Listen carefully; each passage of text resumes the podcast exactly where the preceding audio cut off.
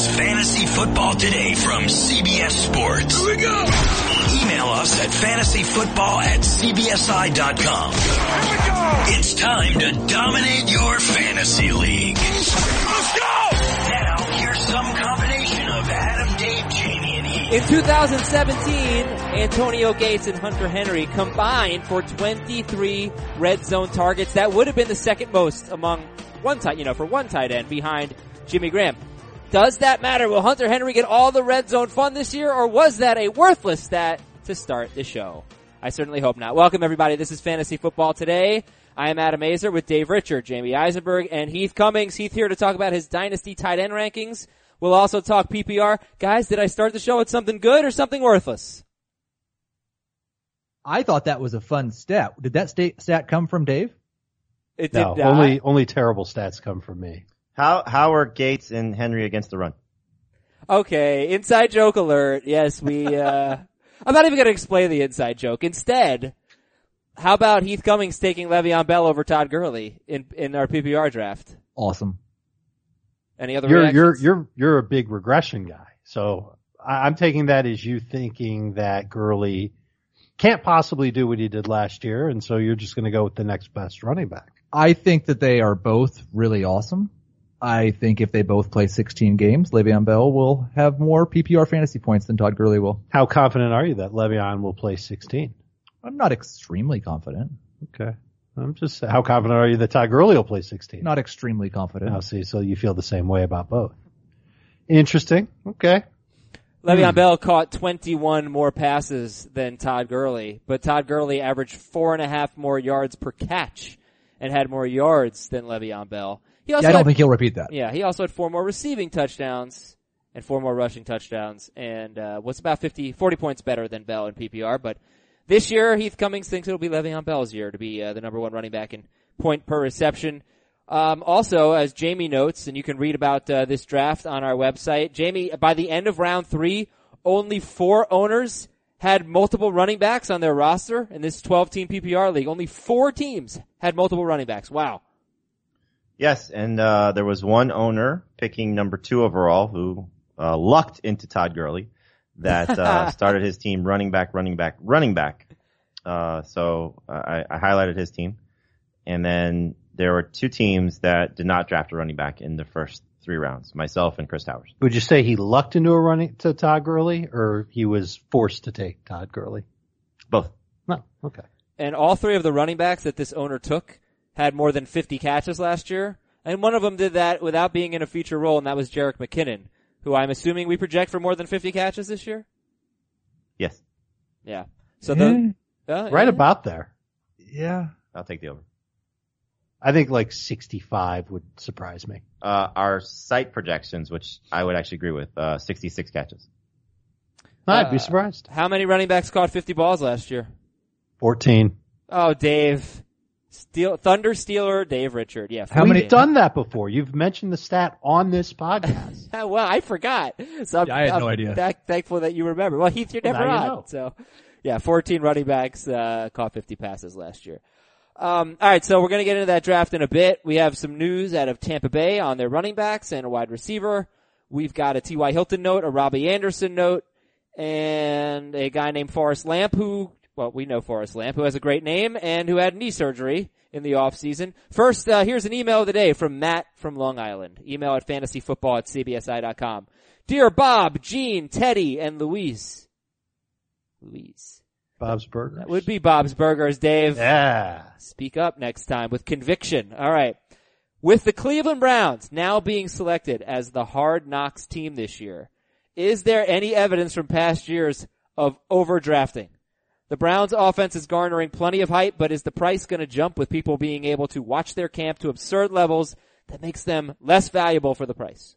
I remember when the Bengals were on Hard Knocks and people went crazy for Giovani Bernard and Tyler Eifert that year. And if I recall, they They paid were, off. They were really good. yeah. So here's here's the last uh, but it, it, it upped their price in drafts. here's the last five teams on Hard Knocks. The Bucs last year, maybe Jameis got pushed up a little bit because of it. I don't think anybody else really. Mike Evans was already going high. I, I don't think he got pushed up because of Hard Knocks. I think he got pushed up because people thought he was going to break out. I think it was probably hand in hand. Uh, the Rams the year before, Whoa, whoa, what, well, what about Doug Martin last year? I don't know if he really changed so much. Yeah, I don't know, but he definitely was Um, hyped. the Rams the year before, it was really only Gurley. That was the year he was a bust. Jared Goff didn't know which way the sun set. Um, the Texans in 2015, that was Foster when he got hurt. His last year with them. hmm That was Hopkins' big year, but that kind of surprised people, right? He was like a third round pick that year. Yeah, I don't know if that was a surprise. And then the 2014 season was the Falcons. I don't really recall anybody from that year getting pushed up dramatically. Now there's gonna forget about Hard Knocks. Like, there's gonna be a lot of Browns hype this year, a lot, and uh, I do wonder if they're gonna get pushed up. Let's take a look at where the Browns went in this draft. Josh Gordon went with the sixth pick of round three, so right around 30th overall. Jarvis Landry went three picks later. 33rd overall, 36, 35, yeah, 33rd overall. So how about Gordon and Landry going 30th and 33rd overall? I'm not that surprised by it. I don't think that's too high. Yeah. Nor am I surprised by Gordon going ahead of Landry in a PPR. Right. And they went just before Adam Thielen, Julian Edelman, and Larry Fitzgerald. Also, can't wait to defend my Julian Edelman pick with the greatest stat of all time when Heath rips apart my Julian Edelman pick in the third round. Um, all right, thank you for the email. There will definitely be some Browns hype, but they would have had hype regardless of Hard Knocks. And I will probably go another year without watching Hard Knocks because I do not have HBO. There you go. News and notes. Robby Anderson is having felony charges against him dismissed. And when I do our drafts, I always see Dave Richards' rankings. Robby Anderson is higher than uh, than Dave and Jamey than Jamey and Heath's rankings. Uh, we have talked about this, but Dave, would you briefly like to discuss why you seem to be the high guy on Robert Anderson? I think they're the Jets are going to play from behind quite a bit, and if he was able to get by last year and put up the numbers that he did with Josh McCown and the rest of the crappy quarterbacks they had, he can probably do it again this year with Josh McCown and Sam Darnold, and it'll probably be just those two guys for the Jets. Where do you have Anderson? Yeah, I don't actually think that you are that high on him, at least not in standard. In P, yeah, no, everybody's pretty much the same on him, like low end number three. So I apologize, but um, But I, still- still, I still like him. Like I, I will still, I will still look his way in round seven ish. okay. That'd be the earliest that he's gone in any of the mock drafts that we've taken. So, um, I, I I think you're still going to see a suspension for him from the 2017 situation that he dealt with, uh, because it's still multiple infractions with the law.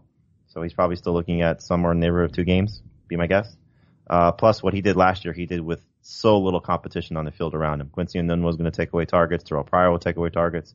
Hopefully they get ArDarius Stewart involved a little bit more. Um, I think they'll run the ball a little bit better. So, uh, I think Robby Anderson's much more suited as a number three receiver than a number two guy. Ryan Tannehill not expected to have any limitations in OTAs, according to the Miami Herald. Tampa Bay is splitting reps between Ronald Jones, Peyton Barber, and Charles Sims.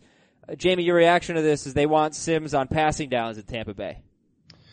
That's the indication, according to their offense coordinator. So um, we talked about this on the last show. You know, why would they bring back Charles Sims to be involved in the passing game? So I, I don't think it's a full season situation. I would imagine that you know it's going to take Ronald Jones some time to learn their pass protecting schemes.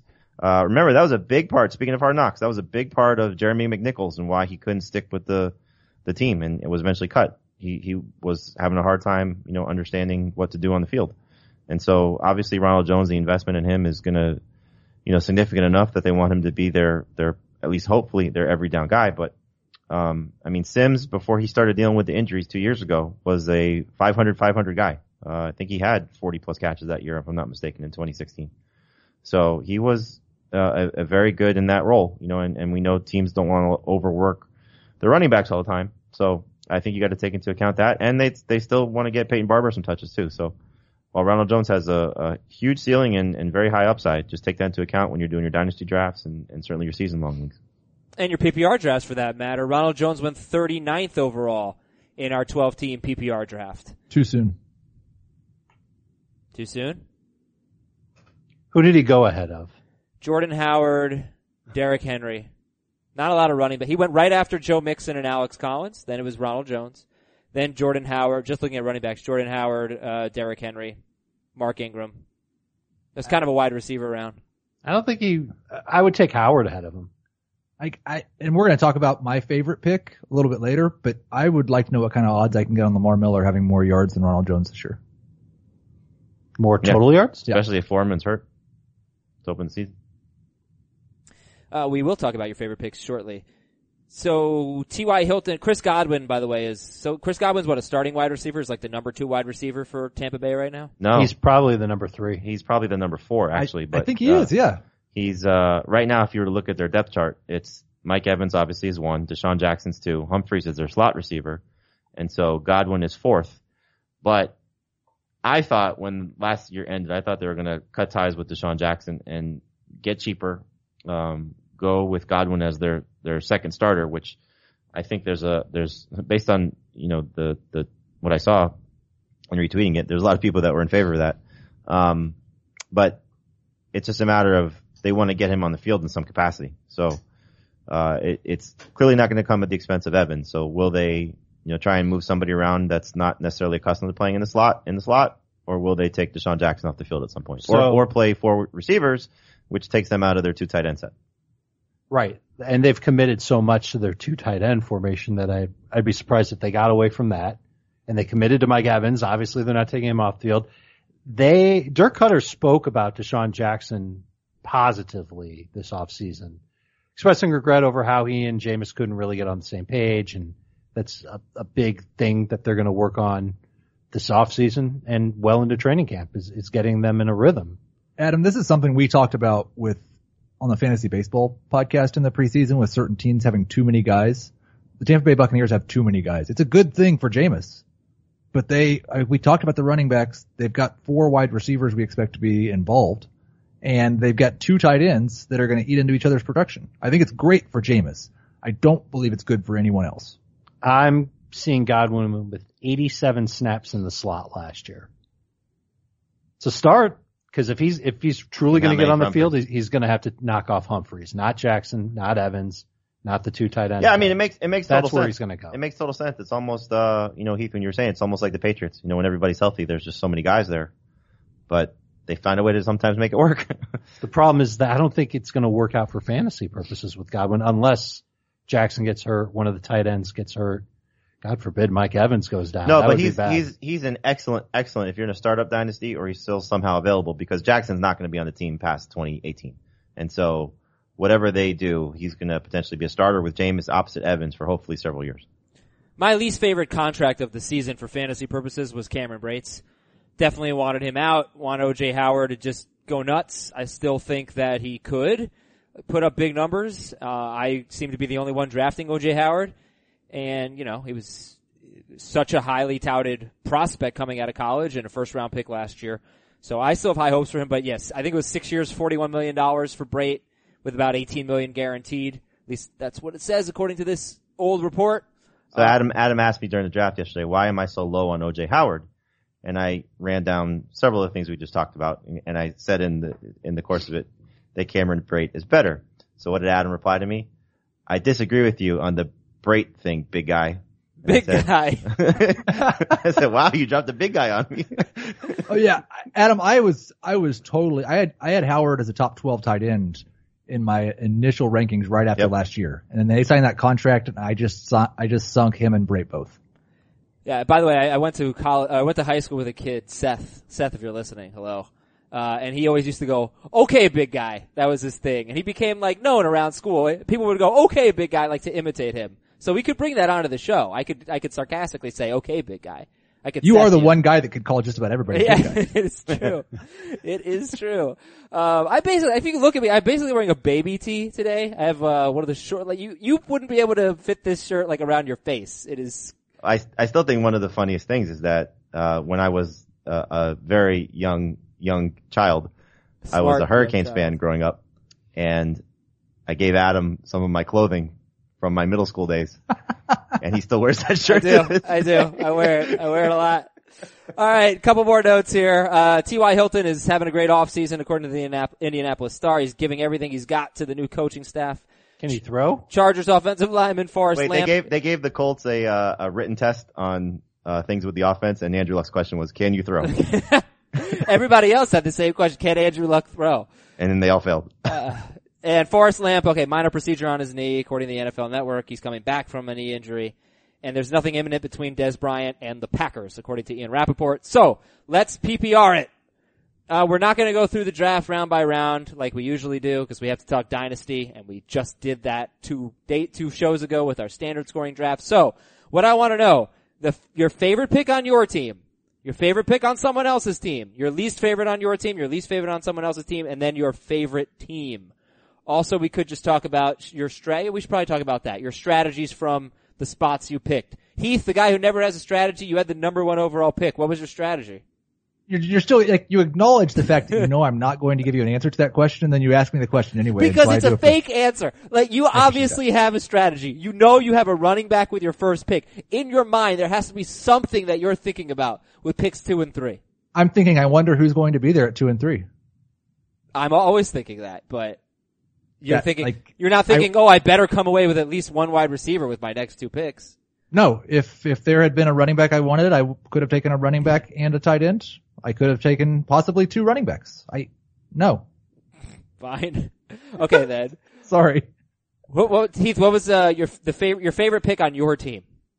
Uh, it was easily Lamar Miller with the first pick of the seventh round, especially because I took Melvin Ingram at the four or five turn, and I just think Lamar Miller may be the absolutely perfect running back to pair with Mark Ingram. I don't believe really very often you'll be able to get both of those guys in using a fifth and a seventh round pick. Maybe in some drafts you'll be able to take Miller in the fifth and Ingram in the seventh. But um, yeah, because I don't have much doubt that the first month of the season, Lamar Miller is going to be the guy in Houston. I think there's a pretty good chance he's the guy all year. We've tried to write him off before. He's not exciting, but he's going to get a ton of touches in that offense. Does does it bother you bringing back Alfred Blue from how they closed the season last year? That Blue was the guy that they were using? Not Because I. I, I tend to agree with you. I think in the early part of the season while Foreman's working his way back, that they're gonna lean on Lamar Miller and Blue a little bit more. Now I, I I'm in the camp of Lamar Miller I stinks. And you know, he he's like I, I've tried to defend him year after year and it's just it's impossible at this point. So I think with what the only encouraging thing is that his numbers were better when Deshaun Watson was healthy. oh yeah. But if Foreman's right, I mean, you know, I asked Bill O'Brien at the owners meetings whether he's being truthful or not. You know, they want to get Foreman more work. Uh, I, I think again, bringing back Alfred Blue, it's Sims conversation we had about Charles Sims. They bring these guys back for a reason because these old school coaches like to trust guys that they trust. And Alfred Blue, for whatever reason, doesn't hurt them, at least in their mind, and actually played pretty well last year when he got the chance toward the end of the And It's, season. al- it's almost like they'll tolerate Blue, they'll tolerate Miller, but they really want Foreman. I think they do, but they really want the foreman from last year, and we don't have a guarantee that like the injury he suffered is one of the worst still for offensive players to try to come Any back from. I can't I can't think of an offensive player that came back from the Achilles and was just as good as he was before. Okay. yeah, it's fair. I mean, So let's. Who was next? Dave, you had the what fifth pick? I picked fifth. Yeah. What was your strategy and what was your favorite pick? I'm I'm far more comfortable taking receivers in a PPR for the obvious reason that they get points for every catch they get, so it definitely gives them a little more strength. Yet I could not pass on Ezekiel Elliott with the fifth overall choice, Hmm. who I think is going to be a total touch monster in Dallas. So took him in round one, and then I I didn't want to take another running back too soon. I really wanted to try and experiment with getting a bunch of pass catchers and just decided to focus on that for as long as I could until I felt like there was a reasonable value at running back. Yeah, I mean, you might get what thirty. You might get 35, 40 catches out of Zeke. He had twenty six. It could in, go in up. ten games. We all know how bad this receiving Right. core is for Dallas. So you took Zeke and Gronkowski with your first two picks. That's pretty interesting. And then, without going through your whole team, your next two picks were, were wide receivers, Demaryius and who was it in round four? Allen Robinson. Okay, what was your favorite pick of yours? My favorite pick was Ben Roethlisberger in round 10 with honorable mention Kelvin Benjamin in round 12. I know Benjamin's got knee issues, quarterback issues, offense issues, but to get a, a number one receiver in a PPR league in round 12, guy that's got a chance at getting over 120 targets, guy with some good touchdown potential, I'll take that. Roethlisberger's a stud. I know that there's concerns about him being on the road. He was better on the road last year than in years prior. And I think with the way that that offense is shaping up, he could be very good this year. Okay. Jamey, which pick did you have? What was your strategy? I had the seventh pick. I was uh, shocked beyond belief that DeAndre Hopkins fell to seven. So I was thrilled with that. I was expecting to go running back, receiver, receiver. Uh, most likely, at least, depending on which running backs are there in round three. I anticipated taking receiver in round two. Um, but to see Hopkins there just kind of made things a little bit easier for me to uh, start out taking two receivers, which I took Davante Adams in the second round, and then Zach Ertz was there in the third round, so that was relatively easy as well. So uh, as we talked about, um, I was one of two owners that did not take a running back in the first three rounds. Yeah, so if you're out there in a PPR league, and this is a two receiver PPR league, there is a flex as well, so you can start three. Two running backs, two receivers, flex, tight end, kicker defense, quarterback. Uh, and you want to start receiver, receiver. Jamey took Hopkins and Davante Adams. And, uh, th- and the thing is, like, yeah, he was, he was fortunate, I don't know, fortunate. He was happy to get Hopkins seventh overall. Zeke, uh, and Alvin Kamara were the two picks before Hopkins. And then he got Davante Adams in the middle of round two, which is pretty realistic. But after that, I assume if Adams had been off the board, you you would not have taken Tyreek Hill there, right? Because he was the next wide No. receiver. Yeah, No, no, no, I like Baldwin better than Tyreek Hill this year. So and you wouldn't have Uh, gone Baldwin in the middle of not round, round two. right? No, Right. I probably would have taken. Uh, uh, just looking at it, I probably would have taken Dalvin Cook or Gronk. So you got two of the top, what is it, seven or eight, like elite receivers. Yeah. And, and- okay. And then then he took Ertz, so he didn't even take a running back at round three. And his running backs, Jordan Howard and uh, Rashaad Penny, were his next picks, and Marlon Mack.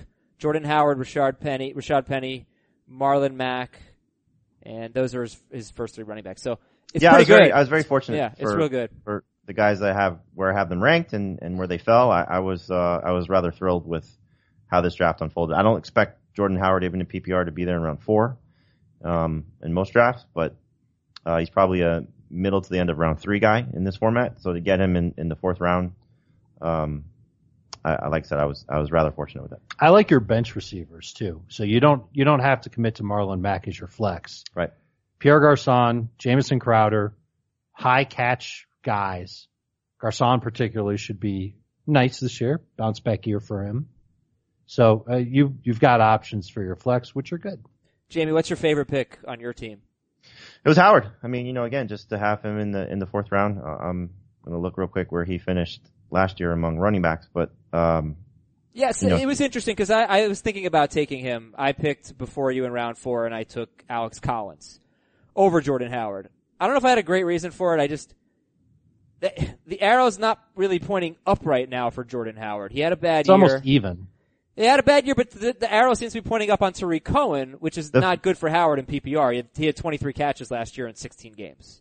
Yeah, I, I, I still would expect him to be around 20 catches. I don't think that's going to fall off dramatically. And you know, it, it's funny, a down year for a guy that had, you know, 1200 total yards and, and nine touchdowns. Right.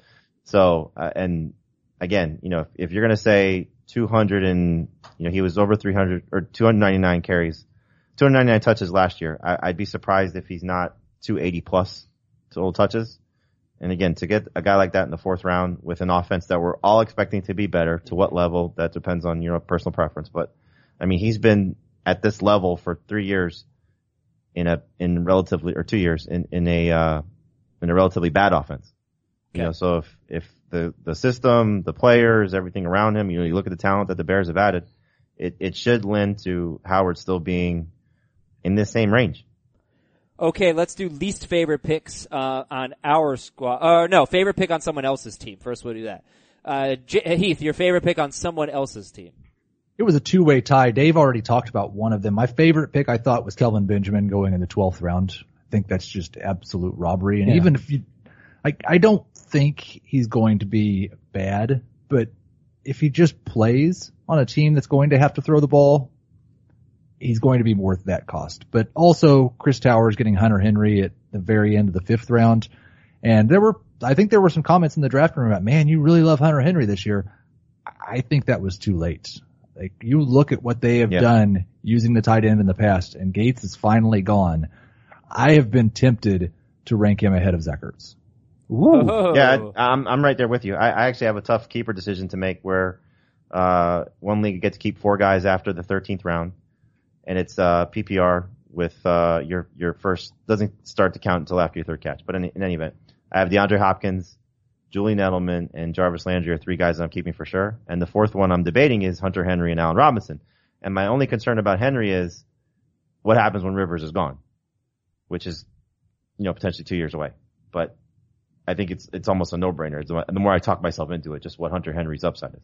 I'm just looking at Hunter Henry's. Do me a favor and just do 16 times uh, times seven, if you wouldn't mind. I'm looking 16 times 7, that's 112. 112. 112. Okay, so he could Yeah, easily get he- he, he could get 112 targets. So in the games in which Hunter Henry got seven or more targets, he had seven catches for 80 yards. It's a really good game. He had three for 42 and a touchdown. He had five for 90. He had seven for 81. And that, those are it. Those are the only four games. He was good every single time. In fact, he was good every time he got six or more targets. Uh, Well, yeah. The, the math's even easier than that. And Chris Towers brought this up a while back, but if you're saying he could get 112 targets easily, he has 115 targets in his career. Hmm. 81 catches, 1,057 yards, and 12 touchdowns. Am I being, Crazy. it, that's, that actually is a lot of targets for a tight end. He could get a hundred. They, they pretty regularly throw the ball to their tight ends. I've got it here. I think like 150 times. Yeah. So I, I don't know who else is going to take 60 targets if he's only getting 90 of them. 112 targets would put him third at the position last year. There was uh, 123 for Kelce, 115 for Evan Engram, and 111 for Delanie Walker. There were six tight ends with over 100 targets. Dave, your uh, favorite pick on another team? I was one pick away from getting Doug Baldwin. So that, that's who I really would have loved to have stolen in round three. He went to RJ White. Everybody remembers RJ from when he was on the podcast several weeks ago. Uh, took Doug Baldwin. And I had to settle for Demaryius Thomas, Mm-hmm. who's okay in a PPR. Not a bad third round pick, but I would have much rather had Baldwin. All right. Jamey, your favorite pick on another team? Uh, it's Matthew Stafford in round 12. Uh, Dave got great value on Roethlisberger. Uh, Jeremy Bache, who's um, in charge of our fantasy sales and keeps Adam um, his house uh, paid for with suits and food and all these things. All the free stuff that Adam gets is because of Jeremy. Um, yeah, to get Stafford, uh, and he waited. That wasn't his second quarterback. That was his first quarterback. So to get him in the 12th round is is just thievery. Yeah, but I got Goff in the 13th round. That's, that's better, right? As No. your starter, No. No, it's not my starter. Is it my starter? I don't think so. I mean, you could start him. I Yeah. could. No, I think I have Wentz. Yeah, I have Carson Wentz. well, you might need Goff then Exactly. to start the year. I love those quarterbacks this year. All right, uh, this will be fun. Heath, your least. Oh, you're. I'm about to just crush you. Your least favorite pick, Heath. Uh, somebody took a 32 year old wide receiver that has never scored more than seven touchdowns in the third round. This receiver didn't even play football last year, has only played 22 games in the last three years combined. Julian Edelman in the third round to Adam Aizer. Happy to do it. I think it was a great pick. He was the 17th wide receiver off the board in this draft. Okay, I don't think it was a great pick. I think it was a fine pick. I will say that. 17th wide receiver off the board in this draft. I took him 35th overall. He, I think, based on his history, is a lock to get 90 catches. So Now- you think Gronk's going to get hurt? No. Julian Edelman has been on a 90 catch pace pretty much every year in, in, his, in like the last four years. Uh, that's what he, in fact, he should get more than that based on history, but he's coming off the injury. You know, if he's not healthy, then that's one thing. If he's healthy, if he's good to go, 90 catches seems like a cinch for Julian Edelman. So I looked at the last five years. There have been 46 wide receivers who have caught 90 or more passes in the last five years. That's among active wide receivers. It's not including Calvin Johnson or anyone else who may have retired. 46 wide receivers have 90 catches in the last five years. 45 of them have been top 17 wide receivers. The only one who wasn't was Golden Tate in 2015. He had 90 catches for only 813 yards and six touchdowns. 45 out of 46 have been top 17. So I think he gets 90 catches. I think he's top 17. I took him as a 17th wide receiver. Take that, Heath Cummings. I I, I think that you are being very accurate about what Julian Edelman's ceiling is. I just Not his ceiling. I mean, the, the, No, it's his ceiling. why? Look at what he used to do.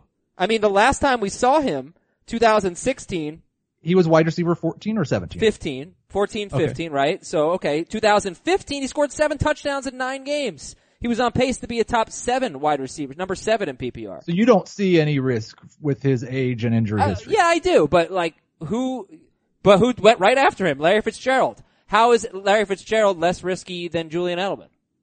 Uh, Larry Fitzgerald doesn't have Julian Edelman's injury history. He's older and he's got a much worse quarterback. That that part is true. He's got much less competition for targets as well. Our our projections for Edelman as on the site are 86 catches, 1,022 yards, and five touchdowns. I think that's very very safe. I think That'll that's be- very very safe as long as he plays 16 games. I just I don't think we should view that as a given. That's La- on that's on 143 targets. You're right. He won't play 16 games. They're going to sit in week 17 when they have wrapped up the division. Last year, Golden Tate had 92 catches, 1,003 yards, and five touchdowns. So pretty close to the projection that you just read, Jamey. He finishes the number 14 receiver in full point per reception leagues. Yeah, and last year was kind of a down year. Golden Tate is basically the guy who catches 90 balls every year and finishes last in points among that group, as I've noticed. All right, uh, Dave, your least favorite pick on someone else's team. My least favorite pick on someone else's team was Rishard Matthews at the end of round six. Sorry, Heath. He's going to outscore Julian Edelman. I, I, I don't think he's going to outscore Julian Edelman. And I, I feel like you took him a little too soon, end of round six. Well, like m- that's maybe true. I actually think I got him at a pretty good value, but I do understand by ADP he may have fallen a bit. But when you're picking where I was picking, I didn't feel comfortable thinking he was going to last 24 more picks. You, you basically targeted him. This is somebody that you want to get on your team. he's until we see Corey Davis do something on the football field, he's the number one wide receiver in Tennessee. Right, but Corey Davis really didn't do a lot on the football field last year, and Rishard Matthews had 795 yards and four touchdowns. He yeah, did. this So- guy's had more than four touchdowns once, and you're killing me for Edelman? Well, I took him four rounds after Edelman. Yeah, but you just said he's going to score more points than Edelman. I do think he will score more points than Edelman. I think he plays more games and scores more points. He got hurt last year too. He got part of the hurt. He missed two games. He missed two games last year. He missed five games in 2015. He missed two games in 2014. I don't know the circumstances. I'm not sure if they were all injuries. Probably weren't, right? Maybe just Uh, inactive. which which what? Rishard 2014 Matthews? was at the Dolphins when he missed. Uh, he did miss some 20, time. 2015 was at the Dolphins too. 2015, yeah. Yep. Um, all right. You know what? I'm just gonna let my amazing stat speak for itself. Jamey, your least favorite pick on another team. Uh, LeSean McCoy at the end of round two. Um, you know, Dave, Dave talked about, you know, his, uh, his potential for regression. Um, I, I agree. I, I, I still think McCoy is going to get a lot of work. I just didn't like the pick for a couple of reasons. One, because of how this owner, uh, was the one that took three running backs in a row. Um, how he, uh, how he started his team. So he could have taken a receiver there and then still got McKinnon in, in the third round. And I think that would have been a better situation or taking two receivers, but I just think it was a little too soon in this format to take McCoy. He passed on McKinnon. He passed on Devonta Freeman. Uh, those are two running backs that I would definitely take ahead of him. Other people who really are down on LeSean McCoy would probably rather have Kenyon Drake, Joe Mixon, Alex Collins, maybe even Ronald Jones if you want to go that far. I think if you're going that far, then No, you're nobody's just taking those gonna- guys over. Right, you're just you just don't I, I, I just think that what you know what was available to him at the time. Um, you know, both the the second and third options at tight end. If you wanted to go that route, certainly I, I like Kelce better than McCoy in this format. Um, I like Baldwin better in this format. I, I, I mean, it, it, it's nitpicking a little bit. I just think he's more of a round three pick. And again, the way that he set up his team is really more the issue I have. If he knew he was going to take uh, a third running back early in round three, he should have taken a receiver in round two.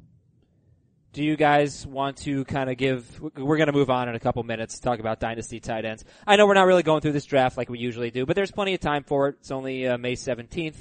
We might come back to it on uh, next week's show. Um, but yeah, I, I don't know. I just feel like we we did a There's, draft. there's recap the whole week. thing on the site. We, Yeah. we have the whole recap. if you want to give some final thoughts. What, two picks though that I that I'd like to talk about: um, Jarvis Landry and Adam Thielen back to back, 33rd and 34th overall, and they scare me quite honestly because the situations are changing for these guys, and it could not have been a it just couldn't have been a better situation for Jarvis Landry. You know, he's been the best wide receiver on on the same team year after year, and he catches 100 balls, you know, consistently. Situation is so much different for him. He has a quarterback with a bad track record of getting other wide receivers involved. Um, of But course, Baker the- Mayfield's bad at that. uh, okay, fair enough. It's going to be Baker Mayfield at some point too. And Adam Thielen, you know, he had 142 target, 143 targets last year. It's just a lot to ask for him to get close to that again. I think. So, so those were taken two and three picks ahead of Julian Edelman. No. Would you have taken Edelman over those guys? One and two picks ahead. Would I have taken Edelman over those guys? Controversially, I think I would have, but I would certainly understand being criticized for it. I like Edelman better than Landry. I mean, I'm probably with you, Adam. We're alone in this, but I, I think Edelman's situation is better than Landry's. And I like Jarvis Landry. I think he's. I, I don't necessarily think uh, the the team change is going to crush his value. Um, and and the quarterback thing. I mean, think about all the quarterbacks he's played with in his career. He said Ryan Tannehill, Jay Cutler, Matt Moore. Are those guys at the stages that he's had them much different than Tyrod Taylor or Baker Mayfield? They probably throw more than Tyrod Taylor. I don't know what the see. The I thing is, don't- the thing is, I, I, hold, I'm sorry. but they're going they're going I- I to a system that throws the ball a lot. I don't Yeah, wanna don't think say- that Tyrod Taylor was just refusing to throw the ball in Buffalo. I don't want to say that I don't like the pick. Sorry, I, if I came off the wrong way. I feel a lot of uncertainty with Jarvis Landry and Adam Thielen. I just I- don't I- know how it plays out. So when I when I was looking at this and, and the way that I kind of framed the story is a lot of what we've done our conversation about, you know, just the value of receiver versus running back. And this felt a little too soon for me to see Landry in the third round. I think he's more of a fourth round pick. Again, it's nitpicking. You know, it's it's probably a few spots that he should have gone a little bit lower personally, but um I, I think he's going from the, the biggest concern for me with Landry is he he scored nine touchdowns last year. That's not going to happen unless Cleveland's just this offensive juggernaut but he was in a contract year and everything kind of worked out for him in that regard. He's still a guy that's averaged 100 catches per season. That's hard to overlook. And so if he goes from over 100 catches to let's say in the 80s, I kind of think that's where he'll be. So he'll be, if he's right around 10 yards per catch, again, I think he's almost similar to the Golden Tate numbers you threw out. He'll be around 85 to 90 catches. He'll be around 850, 900 yards and he's five to six touchdowns. All right, let's talk dynasty tight ends. Fun stuff here. So, Heath, these are on the site, right? They will be on the site next week. Next week. Okay, I apologize. And uh, We're giving a little a little preview. Nice, good, good. Okay, so number one is not Rob Gronkowski. Who is it? It is Travis Kelce. And I, you, I mean, I understand if you want to take more of a year to year approach at tight end and go with Gronk, but there's certainly uncertainty about, that was a nice phrase, certainly uncertainty about Gronk's future. There's lots of questions about his health and I would just prefer to have Kelce. It's safer. It's much safer. Call it what it is. It's and, safer. and Kelce's got plenty of upside. Yeah. Guys, how do you, you feel about that? Dave, Jamey, who would you put, make your number one dynasty tight end? Kelce. Kelce. Dave? What both of these guys said. Okay. I'm I'm not sure Gronk is even my number two Ooh. dynasty tight end. Who would be? Well, Antonio Gates, of course. no, Ertz. It would be Ertz. Well, he's Yeah, fourth. I, I would take, I would take Henry in this, in this regard. Wow. I, I, I wouldn't do that. I'd still take what I've loved what I've seen from Zach Ertz and I love the direction that Philadelphia's offense is going in. All right, Heath. Just that we've seen it, you know? I do have Henry third ahead of Zach Ertz. Um, and really, like, I try not to make too big of deal out of age when it comes to dynasty rankings. 'cause I think it gets overplayed a little bit. But there's a four year difference between Hunter Henry and Zach Ertz. Henry's just entering his prime. So I, I'd rather have, and I think there's a chance that he's better this year. And he could be replaced. Ertz? Yeah. Yeah. Well, if he gets replaced, he just goes to a different Although he's team. under contract, under a pretty hefty, Yeah. hefty contract The for NFL. four that years. doesn't mean anything. Yeah, well, sure. If they fall in love with Goedert, then they can just trade Yeah, Ertz, yeah. and Ertz can. It would be great for fantasy. Ertz would be on a different team where he's Maybe. gained tons of targets, Yeah. and It's not Goedert's always doing great. it for Philly. Jimmy Graham wasn't so great when he got traded to Seattle.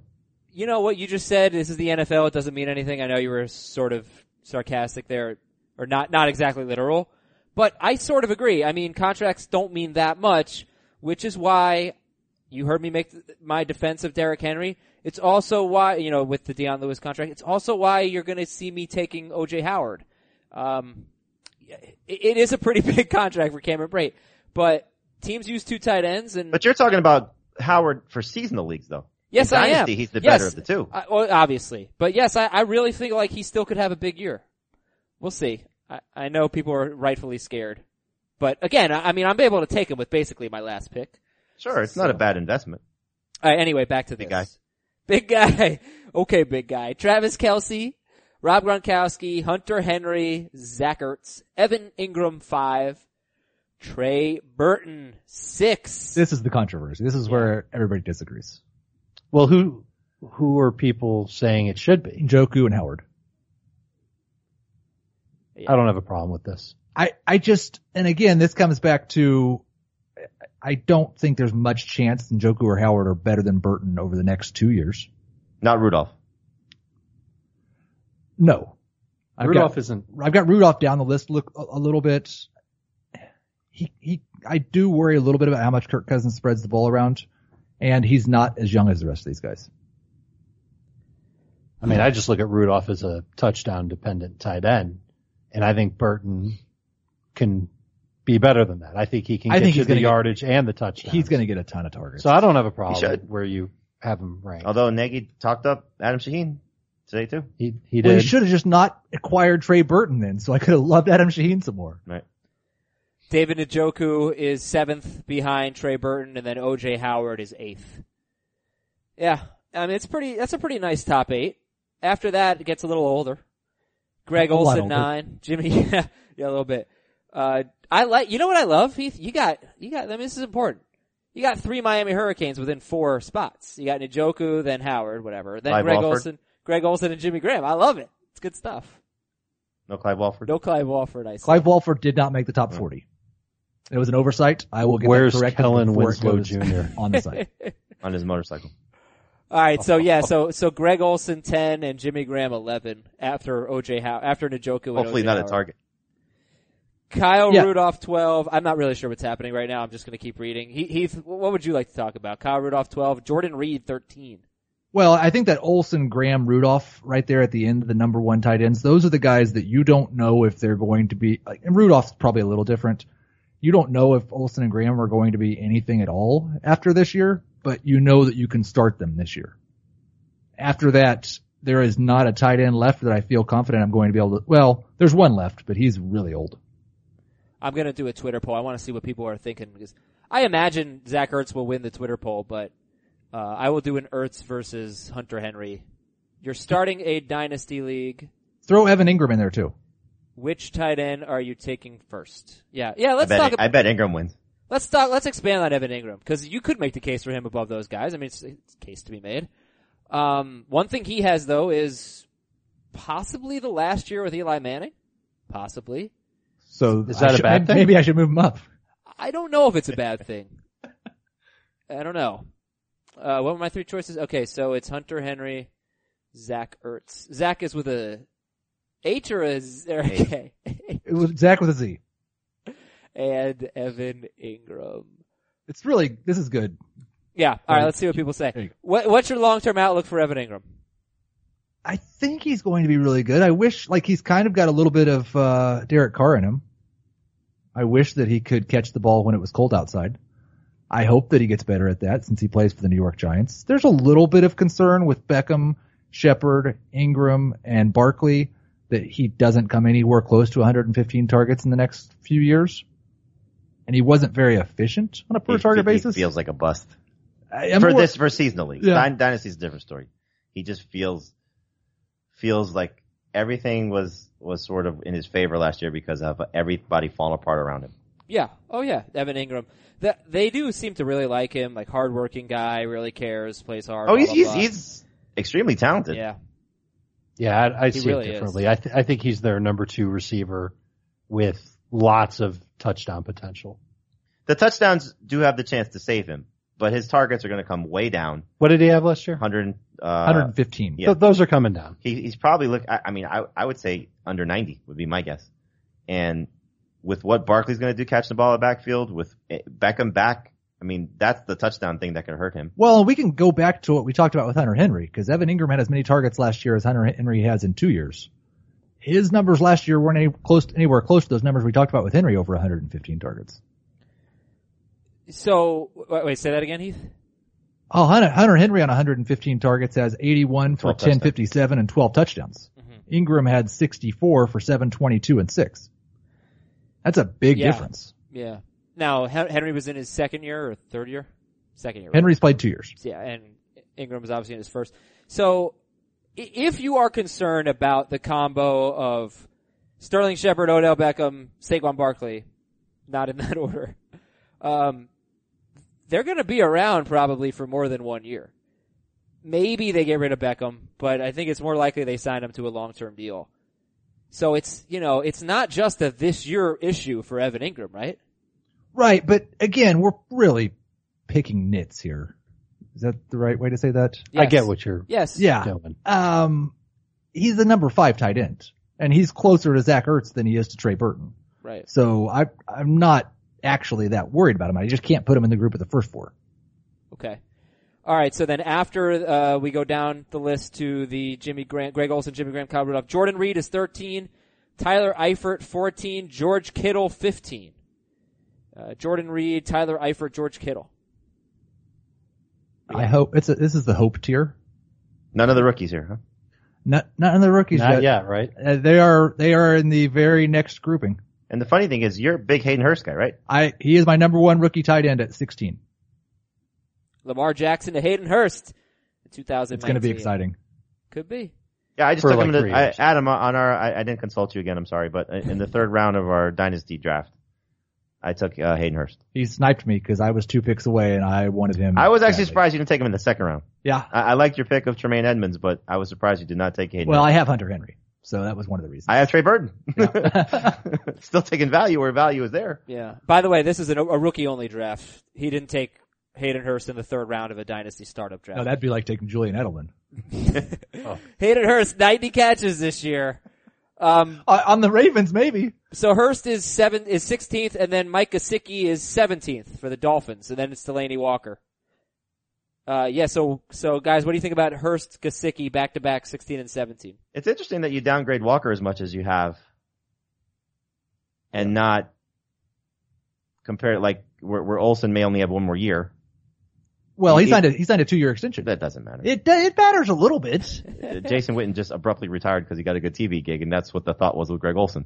That's that's true. I thought that Delanie Walker looked a lot older last year. I thought they'd move on from him this year. Here's the And funny They've got thing. Jonnu Smith. Here- I thought here- that's where they'd go. Here's the funny thing, because you talked about this with Rishard Matthews. We we rushed Corey Davis up the totem pole last year, and who were their top two receivers for the second season in a row? Yeah. Matthews and Delanie Walker. There's just something about those guys, like you can't get away from them as Marcus Mariota, and I think just as their their production. Again, it's not sexy, it's not exciting, it's not something that's gonna, you know, probably put you over the top. But Delanie Walker is not gonna hurt you. And yes, he probably is a step slower, but he still might have two or three more years compared to Olsen. He, he might. And I they drafted a, they drafted Olsen's replacement too. Who might be better? Who is better than John Smith? I Ian don't know Thomas- if he's better than John. Ian Smith. Thomas is better than John Smith. Jonnu Smith's pretty good. Ian Thomas is pretty good too. Okay, who else uh, do you want to talk about here as we wrap it up, Heath? You Uh, wanted to talk about Jack Doyle I at do. 25, right? Yeah, Jack Doyle 20, 25th, and Eric Ebron is nineteenth. Wow. I I don't think the Colts actually think that Jack Doyle is a good pass catching tight end. They just He's an H back. I think that's how he came into the league, and I think over the past couple of seasons they've realized that he's a good short area target. He's a reliable set of hands. We haven't really seen him catch radius. full season healthy with Andrew Luck. We haven't, but then they went out and got Eric Ebron, who I think is better. Yeah, but I think they're going to not a use better block. Ebron. can't block, but- They're using Ebron as the mismatch tight end in the slot type thing. They're I mean, looking it, for it, it could be that him. you know in, in just going back to Luck's best season in 2014, where Ebron could be Fleener, and Doyle is more of Dwayne Allen. I mean, it's But I think Doyle's a much better receiver than Dwayne Allen. he's really kind of like like last year was kind of like Jarvis Landry of tight ends. Not really the touchdowns you expect for a tight end. 8.6 yards per reception, which is right at his career average. Yeah, but He it's just- not without Andrew Luck though. Well, but he's like his, it's at his career average though. He barely played though with Luck. Yeah, he was at 9.9 yards per catch in 2016, Jack Doyle, and he catches like 80% of his targets. Well, that's easy when they're only throwing it three feet. It's fine, but still, I mean, he's a reliable pass catcher. He's catching 80% of his targets. Uh, he, and, he was and second to tie, in catches. to tie in the PPR draft, you drafted him as your starter, if I'm not mistaken, right? Adam. Me, uh, I think I took Doyle and OJ Howard, which means I probably have two studs, so look out world. No, Doyle, they have good week one and two matchups. I have no idea. You're streaming tight ends. I don't know. I mean, I'll have to, I'll have to figure out what to do with them in week 16 in the championship. Doyle's got Cincinnati in week one with Jacoby Brissett as his quarterback. One of them's probably a, uh, a flex for me, I'm guessing. Uh, yeah. Um, I'm surprised. I'm surprised you've got George Kittle a little lower with all the excitement about Garoppolo and how he featured his tight ends last year and Kittle's the youngest guy in San Francisco. I thought maybe he'd be a little higher up in the dynasty rankings. Yeah, I, I thought about it. I could move him as high as, I mean, I've got him 14. I could move him. I, I don't think I'd move him ahead of that Olsen, Graham, Rudolph tier that I know are going to be starters. that's- Olsen and Graham. Well, Olsen for sure. I don't think you can do. Graham, I don't think you can do either, just because of the hope that he puts together a couple of good years with Aaron Rodgers. the the thing is, the two guys that are between that tier and Kittle are Jordan Reed and Tyler Eifert, and they could both be like not playing football again or Right. Top three tight ends next year. I'm just surprised at the the rookies that you have. That I know you're a big Hurst fan, but you know if if Gesicki plays to the level that he could, yeah, Gesicki's one of those receiver and a tight end body type guys. he may be the Jarvis Landry replacement along with Albert Wilson Could and be. Danny Amendola. Could and, be. and, and Dallas I like his landing is- spot. Dallas Goedert's 23rd. Any other rookie tight ends worth pointing out? I don't really think so. I mean, Mark Andrews, there are some people who think he's actually the better pass catcher between him and Hayden Hurst. He's 24th. he's younger than Hurst, He, he is younger than Hurst. and no Jordan Akins. Huh? Jordan Akins is on the list somewhere. He's like 30. He's 26. He's, oh, you were talking about his age, not where he's ranked. He's 42nd in your, in your rankings. Yeah, I'm not that interested. Jordan Wow, Akins for the Texans. Wow. Thank you I'm guys. surprised there are even 47 tight ends ranked that much, that far. Well, I added him just so that you would be happy that he was on there. Who's, who's 41st? I'm just curious. Vernon Davis, the young Vernon oh, Davis. you gotta take Akins ahead of Vernon Davis. Vernon Davis is like 55 years old.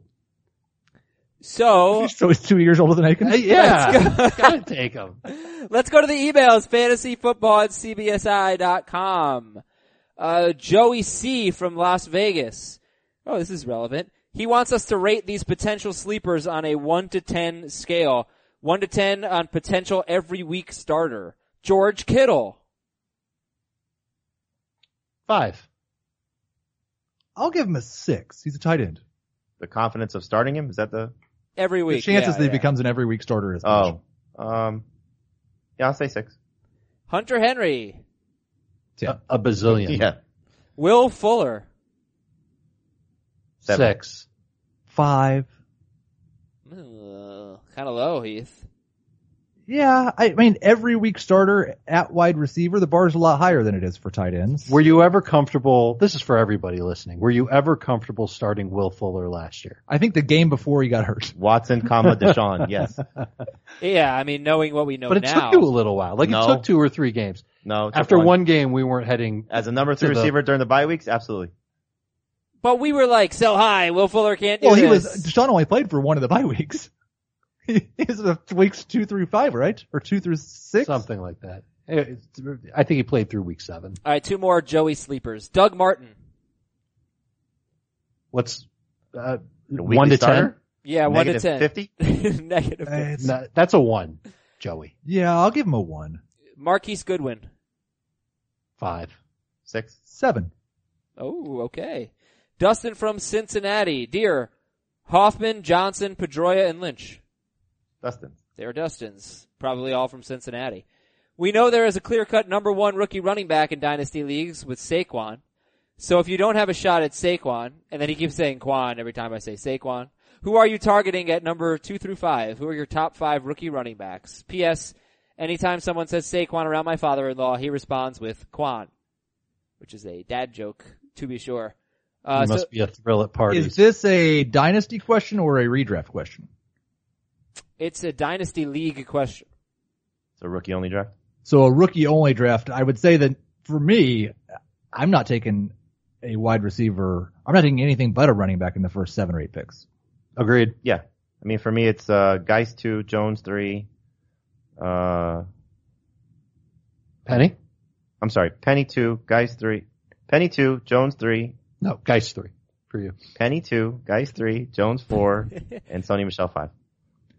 I will go Guy, uh, Guice, Penny, Freeman, Michel. Jones, Guice, Penny, Michel. So I asked, um, just while we're on this topic, uh, to see like what people would give up Saquon Barkley for. So Will Brinson in every draft we've done since the NFL draft has taken Derrius Guice.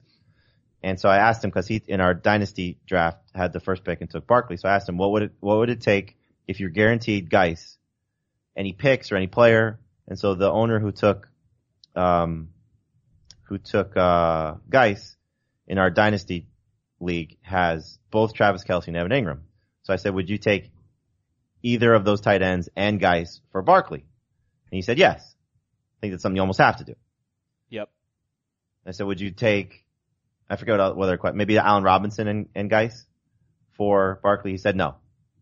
So like Dave, for you, like what kind of player would it take to get Jones and whoever to give up Barkley? Like what level? If meaning I have Barkley, You're getting I the- don't want to give up Barkley. But you like Jones as your second best That's guy. great. I can like Jones all I want. Yeah, but I've who's got- the I've got second a guy? first round running back. So if Who's the somebody, second if somebody guy? wants, Seven years. if somebody wants to get out of Le'Veon Bell to get Barkley, you wouldn't take Bell, Bell plus. Bell and Jones. Yeah, that might that might get me thinking about it. You wouldn't do that. Yeah, I'd take Bell straight up for him You would take Le'Veon Bell straight up I for think I- Saquon I would. Barkley? In a dynasty league. in a dynasty league.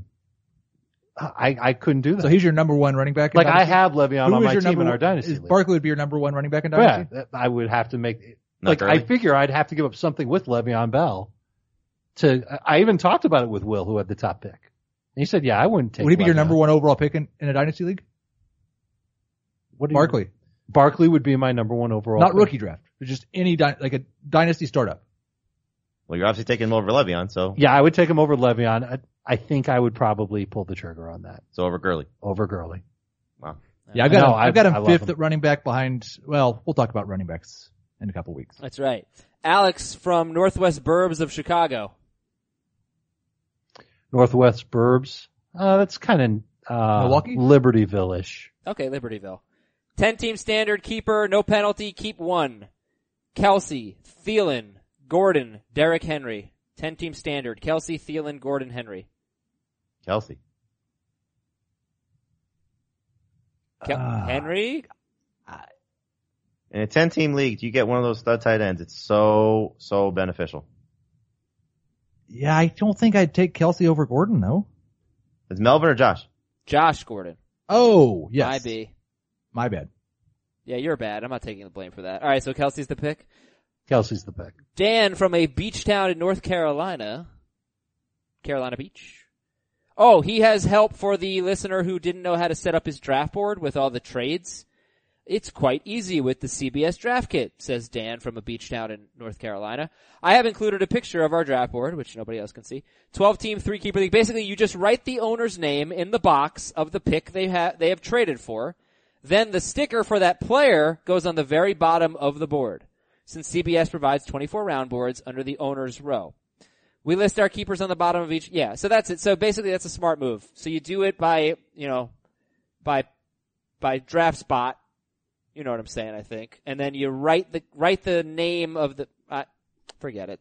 Just listen to what I, I, I'm just glad we got this email in for clarification. I'm sure it really helped that owner. It does help. You you write the name of the of the owner who's picking in the spot, and then you put the sticker for the player Just show us a underneath. picture, Adam. Underneath. All right, here's an email from Michael. Uh, he's in a 10-team half PPR league. Each team gets two keepers in the round they were drafted the year before, and a player can be kept the following year for half of the previous round. So in year one, you pick you get a 12th round keeper. In year two, a sixth round keeper. That's how it works. Um, don't know what our draft position yet. So keep two in a 10 team half PPR league. Le'Veon Bell in round one, Todd Gurley in round two, Dalvin Cook in round four, Michael Thomas in round six, Alvin Kamara in round 12, and Derrick Henry in round 12.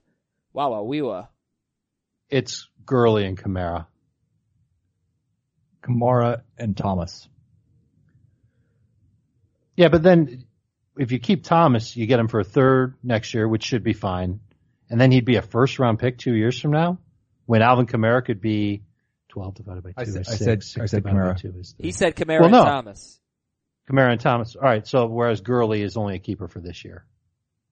Jamey, Kamara, and who? I'm still, I'm sticking with my running back. Give me the choices again. Le'Veon for a first round pick, Gurley for a second, who you could keep for a first next year. Dalvin Cook for a fourth, you're not going to pick him. Michael Thomas round six, Alvin Kamara round 12, Derrick Henry round 12. Choose two. Half PPR. Uh, Kamara and Henry. oh, you're going late. Kamara and Henry. I'm always going to take value.